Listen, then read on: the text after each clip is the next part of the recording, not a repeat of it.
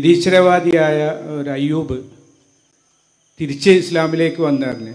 ഇതിന്റെ കാരണം അങ്ങേക്ക് എന്താണോ ഈ നിരീശ്വരവാദികളിൽ നിന്നുണ്ടായ പല അനുഭവങ്ങളും വെച്ച് മൂപ്പര് പറയുന്നുണ്ട്. കാരണം ഇസ്ലാമിനെ മാത്രമാണ് ഈ നിരീശ്വരവാദികൾ വിമർശിക്കുന്നതാണ് മൂപ്പര സംസാരത്തിൽ നിന്ന് മനസ്സിലാക്കാൻ കഴിഞ്ഞത്.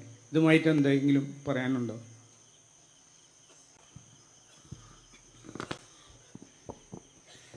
നാസ്തികരുടെ വേദികളിൽ ഏറെ പ്രത്യക്ഷപ്പെട്ടിരുന്ന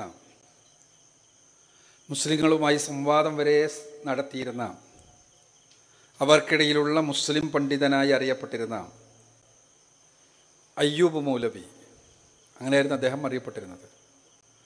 അദ്ദേഹം ഇസ്ലാം സ്വീകരിച്ചതായി പ്രഖ്യാപിച്ചുകൊണ്ട് ഫേസ്ബുക്കിലും അതേപോലെ യൂട്യൂബിലുമെല്ലാം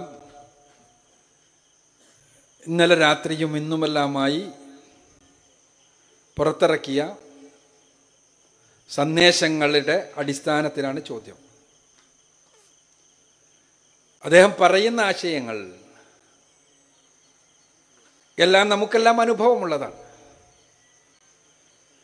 യുക്തിവാദത്തെക്കുറിച്ച് നമ്മൾ അതിന്റെ ചരിത്രം പഠിച്ചോ പഠിച്ചാൽ അതിന് കേരളത്തിലെ നവോത്ഥാന മുന്നേറ്റത്തിന്റെ ചരിത്രവുമായി ബന്ധമുണ്ടെന്ന് കാണാൻ കഴിയും. ശ്രീനാരായണ ഗുരുവിന്റെ ശിഷ്യനായിരുന്ന സഹോദരൻ അയ്യപ്പനാണ് യുക്തിവാദി മാസിക തുടങ്ങിയത്.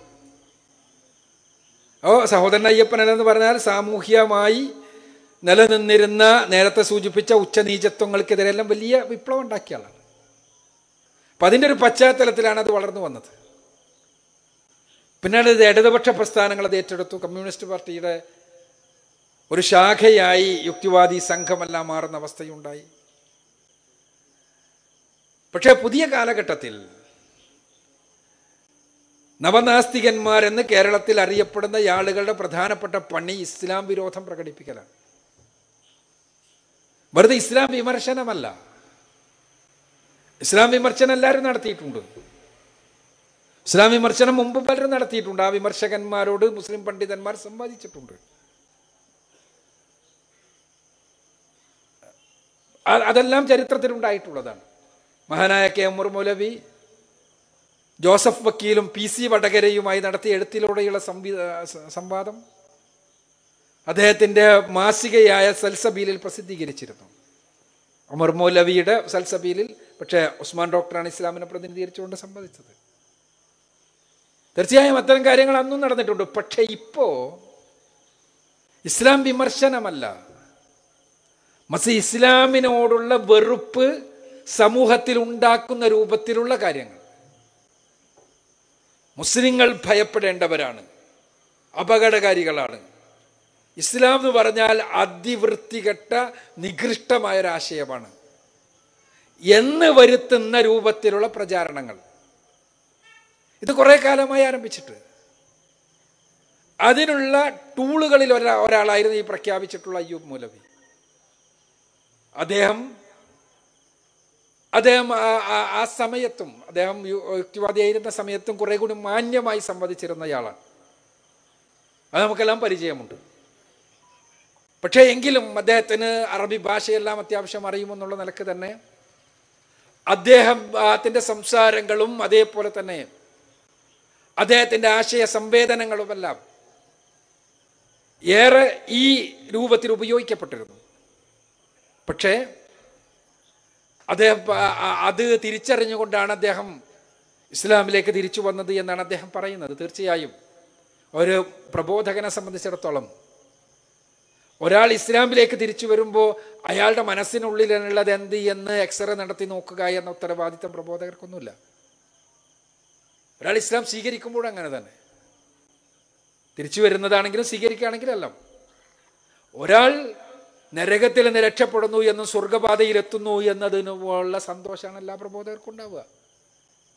അതല്ലാതെ ആരോടെങ്കിലുള്ള വിരോധമോ അല്ലെങ്കിൽ കാര്യമൊന്നുമല്ല. തീർച്ചയായും അദ്ദേഹത്തിന്റെ ഇസ്ലാം സ്വീകരണത്തിന് പിന്നിൽ താല്പര്യങ്ങളാണ് സ്വാർത്ഥതയാണ് യുക്തിവാദികളിൽ നിന്ന് പലതും കിട്ടാത്തതാണ് എന്നെല്ലാം വാദിക്കുന്ന ആളുകൾ അപ്പുറത്തും ഇപ്പുറത്തും അല്ല ഉണ്ട് പക്ഷേ ഒരു പ്രബോധകനെ സംബന്ധിച്ചിടത്തോളം ഒരാൾ ഞാൻ മുസ്ലിമാണ് എന്ന് പ്രഖ്യാപിക്കുമ്പോൾ അഷദു അല്ലാ അഷദു അന്ന മുഹമ്മദ് റസൂലുള്ള എന്ന് പ്രഖ്യാപിക്കുമ്പോൾ അദ്ദേഹത്തെ ഗുണകാംക്ഷയോടുകൂടി നോക്കാനാണ് പ്രബോധകൻ ശ്രമിക്കുക.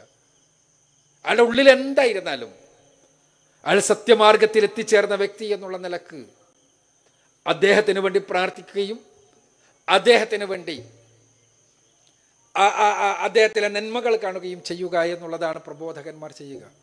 അതിനകത്ത് സ്വാർത്ഥമായ താല്പര്യത്തിന് വേണ്ടിയാണ് എന്ന് ഞാൻ പറഞ്ഞല്ലോ. അപ്പുറത്തും ഇപ്പുറത്തുമുള്ള ചിലർ പറയുന്നത് പോലെയാണെങ്കിൽ അത് അദ്ദേഹവും പടച്ചവനും തമ്മിൽ തീർക്കേണ്ട പ്രശ്നമാണ്. നമ്മെ സംബന്ധിച്ചിടത്തോളം ഏതൊരാളിലും നന്മ കാണുക എന്നുള്ളതാണ് ഇസ്ലാമികമായ രീതി. ഒരു ഇസ്ലാമിനെ ഏറ്റവും അധികം വിമർശിക്കുന്ന എതിർക്കുന്ന ആളുകൾക്ക് പോലും വേണ്ടി പോലും പ്രാർത്ഥിക്കുന്നവരാണ് പ്രബോധകന്മാർ. അവർക്ക് ഹിദായത്ത് ലഭിക്കുന്നതിന് വേണ്ടി. നിങ്ങൾക്കറിയാമല്ലോ മലപ്പുറത്ത് വെച്ച് പ്രമുഖ യുക്തിവാദിയുമായി സംവദിച്ച സന്ദർഭത്തിൽ നമ്മളത് സൂചിപ്പിച്ചതാണ്. അദ്ദേഹം അദ്ദേഹം വിജയിക്കുകയാണെങ്കിൽ യഥാർത്ഥ വിജയത്തിലെത്തുകയാണെങ്കിൽ തോൽക്കുവാൻ നമ്മൾ സന്നദ്ധമാണ് എന്ന്.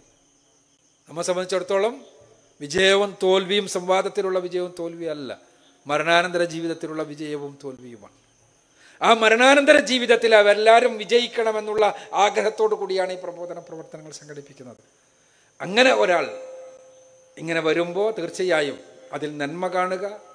എന്തെങ്കിലും തിന്മകളോ ദുരുദ്ദേശമോ എല്ലാം അദ്ദേഹത്തിനുണ്ട് എങ്കിൽ അദ്ദേഹവും പടച്ചവനും തമ്മിലാണ് തീരേണ്ടത്. ഒരാളുടെയും ഹൃദയം പിളർന്നു നോക്കുവാൻ മുസ്ലിം കൽപ്പിക്കപ്പെട്ടിട്ടില്ല. അദ്ദേഹം ആ വീഡിയോയിലും അദ്ദേഹത്തിന്റെ എഴുത്തിലുമെല്ലാം പ്രകടിപ്പിച്ച കാര്യങ്ങളെല്ലാം നമുക്ക് എല്ലാവർക്കും പൂർണമായും ബോധ്യമുള്ളതാണ്. യുക്തിവാദി പ്രസ്ഥാനം എന്നതിന്ന് ഒരു ഇസ്ലാം വിരുദ്ധ ഇസ്ലാം വിരുദ്ധ എന്നല്ല പറയേണ്ടത്. ഇസ്ലാം വെറുപ്പ് പ്രകടി പ്രചരിപ്പിക്കുന്ന ഇസ്ലാം ഭീതി സംപ്രേഷണം ചെയ്യുന്ന ഒരു ഒരു വികൃത കൂട്ടായ്മയായി മാറിയിട്ടുണ്ട്. അതിൽ നിന്നാണ് അദ്ദേഹത്തിന്റെ മനംമാറ്റം ആരംഭിക്കുന്നത് എന്നാണ് അദ്ദേഹം പറയുന്നത്. ഏതായിരുന്നാലും അദ്ദേഹത്തിന് ദീനിൽ ഉറച്ചു നിൽക്കുവാനും ഇസ്ലാമിക പ്രബോധന രംഗത്ത് പ്രവർത്തിക്കുവാനുമെല്ലാം അനുഗ്രഹങ്ങൾ ഉണ്ടാകട്ടെ എന്ന് പ്രാർത്ഥിക്കുക മാത്രമാണ് ഒരു പ്രബോധകൻ എന്നുള്ള നിലക്കുള്ള ഉത്തരവാദിത്വം.